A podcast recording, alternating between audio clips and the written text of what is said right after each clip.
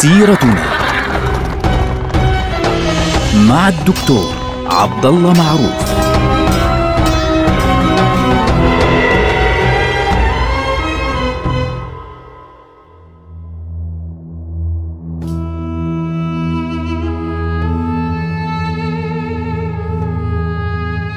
السلام عليكم ورحمة الله وبركاته. سيرتنا سيرة هذه الأمة ونحن الآن على أعتاب مرحلة جديدة ومولد دولة جديدة من الدول الإسلامية في التاريخ. نحن الآن ننتهي من مرحلة دولة الخلافة الراشدة ونبدأ مع معاوية بن أبي سفيان رضي الله عنه طورا جديدا من أطوار الأمة اسمه الدولة الأموية أو مرحلة سماها النبي صلى الله عليه وسلم الملك العضود. طبعا النبي صلى الله عليه وسلم له حديث بين فيه أشكال الحكم التي ستمر على الأمة. الأشكال السياسية للحكم يا جماعة الخير مش يعني قضية والله آه، مدح وذم لا. يقول النبي صلى الله عليه وسلم تكون النبوة فيكم ما شاء الله لها أن تكون ثم يرفعها الله إذا شاء أن يرفعها ثم تكون خلافة على منهاج النبوة ثم يرفعها الله إذا شاء أن يرفعها ثم يكون ملكا عضودا. لاحظوا بطلت لأن النبي صلى الله عليه وسلم لم يستخدم هنا كلمة خلافة وإنما استخدم كلمة ملك. عضود يعني من الأب إلى الابن يعني توارث ملك وراثي. آه آه ثم يرفعها الله إذا شاء يرفعها ثم تكون جبرية أو ملكا جبريا ما شاء الله له أن يكون. ثم يرفعها الله إذا شاء أن يرفعها ثم تكون خلافة على منهج النبوة. هكذا حدد النبي صلى الله عليه وسلم شكل الحكم في تاريخ هذه الأمة. طيب شكل الخلافة التي على منهج النبوة هذه اللي هي الخلافة بالانتخاب اللي هو النظام بدي أسميه باسمه المعروف اليوم النظام الجمهوري نظام الانتخابات فعليا أو النظام الرئاسي. في هذه المرحلة بعد النبوة إلى ثلاثين سنة. يقول النبي صلى الله عليه وسلم الخلافة بعد ثلاثون سنة ثم تعود ملكا. يعني تتحول من شكل الخ... من شكل الدولة الجمهورية إن صح التعبير والانتخاب إلى الملكية. فالحديث في وجهة نظري يتكلم فعليا عن إن صح التعبير عن شكل الحكم.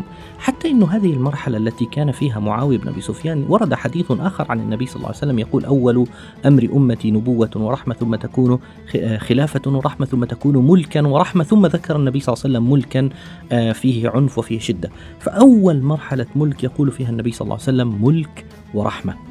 معاوية ابن أبي سفيان رضي الله عنه تبدأ به مرحلة الدولة الأموية. الدولة الأموية دولة يعني مهمة جدا جدا جدا في التاريخ الإسلامي علما أن حياتها بشكل عام كانت قصيرة جدا مقارنة بغيرها من الدول. فالدولة الأموية يعني امتدت من عام 41 للهجرة حتى عام 132 للهجرة يعني تقريبا نحكي عن كم سنة؟ 91 سنة فقط. ال 91 سنة هذه حكم فيها 14 خليفة.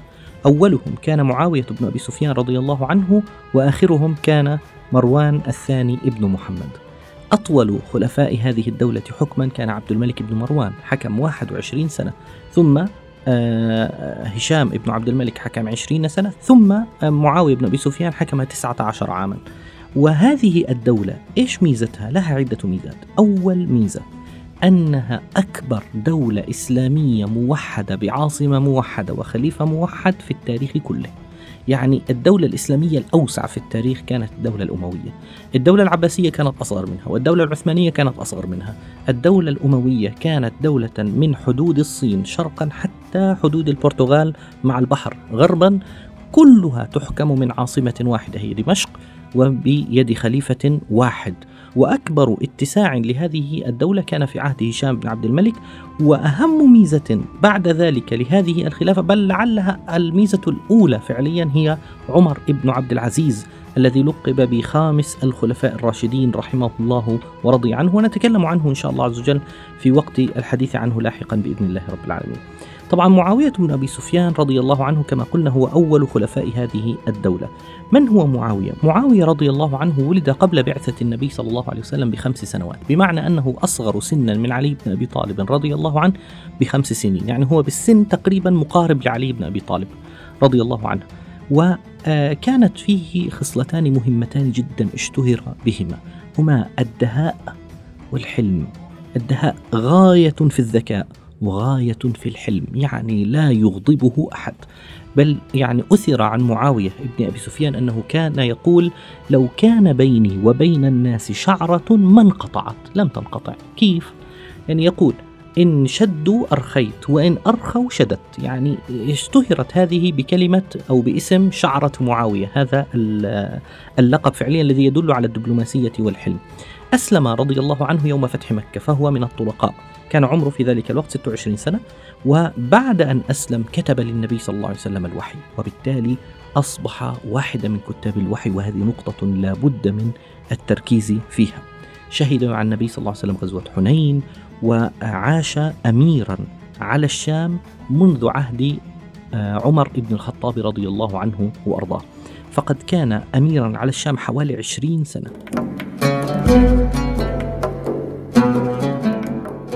ثم بعد أن تنازل له الحسن بن علي رضي الله عنه عن الخلافة في سنة 41 مكث 19 عاما يعني أقرب شوي قريب ل 20 سنة. فإحنا بنتكلم عن رجل يعني حقيقة آه، غير بسيط مش بسيط أبدا معاوية رضي الله عنه وأرضاه.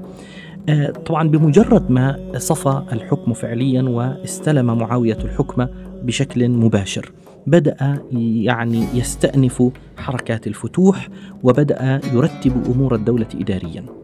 فأنشأ على سبيل المثال البريد الاستخبارات يعني أنشأ جهاز الاستخبارات الرسمي التابع مباشرة لرئاسة الدولة. أنشأ ديوانا سمي ديوان الخاتم.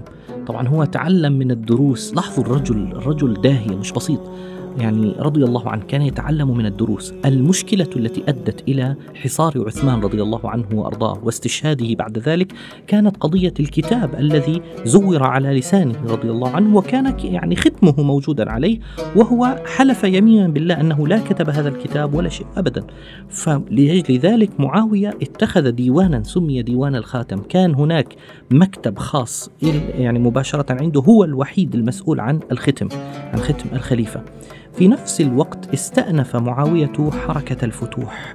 مباشرة بدأ يتحرك يمينا ويسارا في فتوح البلاد. يعني توقفت حركة الفتوح منذ نهايات عهد عثمان رضي الله عنه وطوال عهد علي رضي الله عنه وأرضاه لأنها كانت آه، منشغلة الدولة في المشاكل الداخلية وفي الحرب الأهلية التي حدثت فعليا بسبب فتنة استشهاد عثمان رضي الله عنه.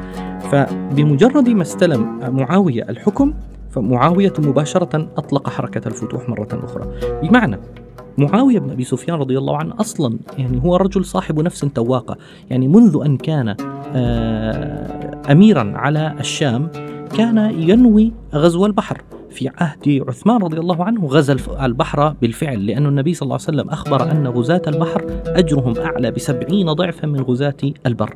فلذلك كان قد غزا البحر. ووصل إلى قبرص وفي خلافته بدأ يتوسع أكثر ففتحت آه، بخارى وفتحت بعض مناطق المشرق في زمنه. أيضا يعني أرسل عقبة بن نافع إلى الجزائر وصل إلى الجزائر ولأول مرة يدخل عند مناطق البربر. وفي نفس الوقت معاوية بن أبي سفيان كان يهمه جدا فتح القسطنطينية. حاول أن يفتح القسطنطينية مرتين. المرة الأولى كانت عام 49 للهجرة والمرة الثانية كانت امتدت فترة طويلة يعني من عام 54 حتى وفاته يعني سنة 60 رضي الله عنه. فبالتالي ليش طيب بده يفتح القسطنطينية؟ لأن النبي صلى الله عليه وسلم أخبر عن فتح القسطنطينية وأخبر أيضا عن أن أول جيش يغزو القسطنطينية مغفور له. ولذلك أرسل ولده يزيد على رأس جيش كان فيه سيدنا أبو أيوب الأنصاري رضي الله عنه وأرضاه وتحرك باتجاه القسطنطينية وحاصرها لأول مرة عام 49 للهجرة. ثم حاول كما قلنا مرة أخرى فتح القسطنطينية فلم يتمكن. في الوضع الداخلي للدولة قاتل الخوارج. الخوارج طلعوا مرة ثانية. طبعا الخوارج كانوا يريدون قتل عمرو بن العاص ومعاوية بن أبي سفيان وعلي بن أبي طالب فتمكنوا من قتل من قتل علي. فبالتالي معاوية أرسل مباشرة عددا من الجيوش لقتال الخوارج في عدة معارك. وفي نفس الوقت قاتل مجموعة من الناس الذين ثاروا ضده. كما يدعون انتصارا لآل بيت النبي صلى الله عليه وسلم.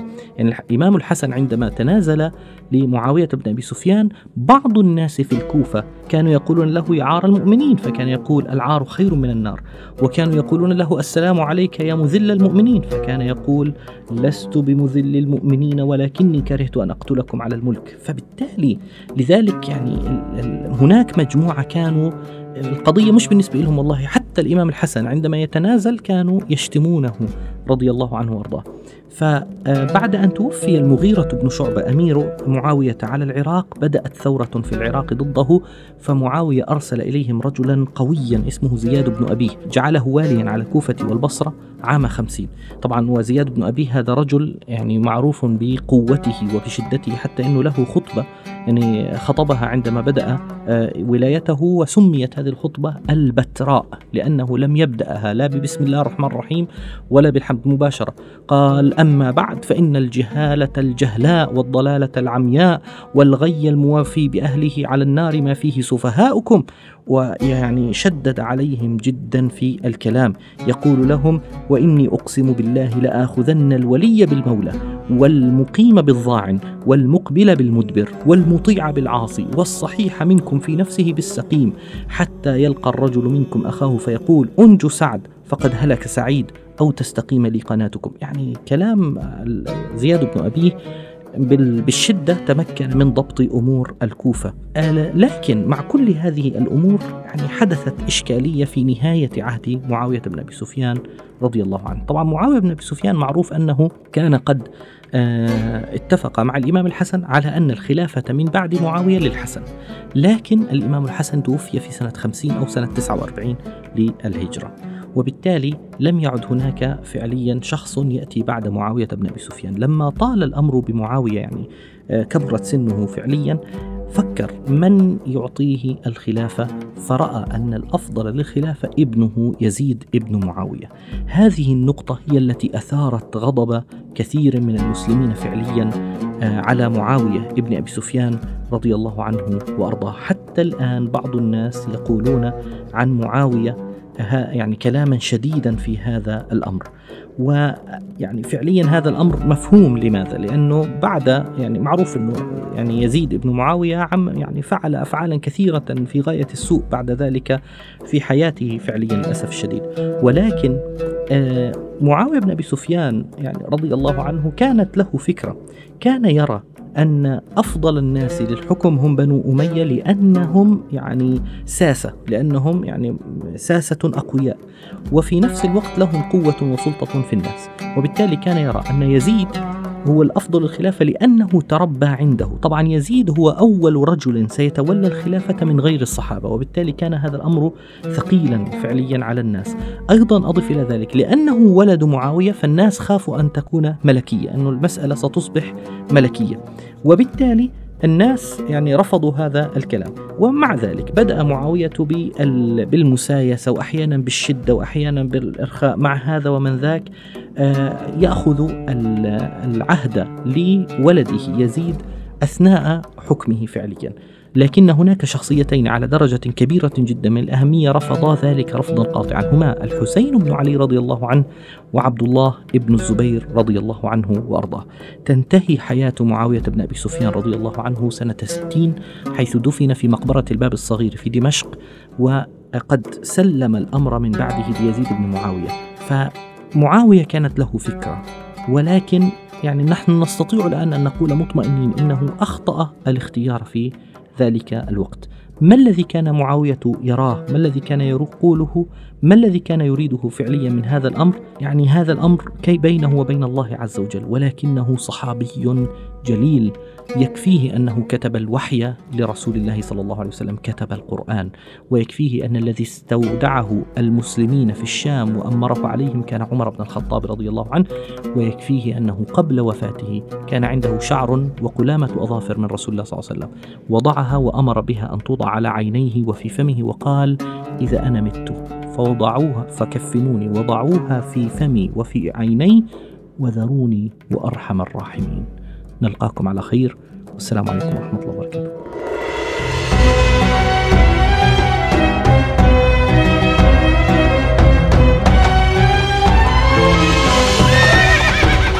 سيرتنا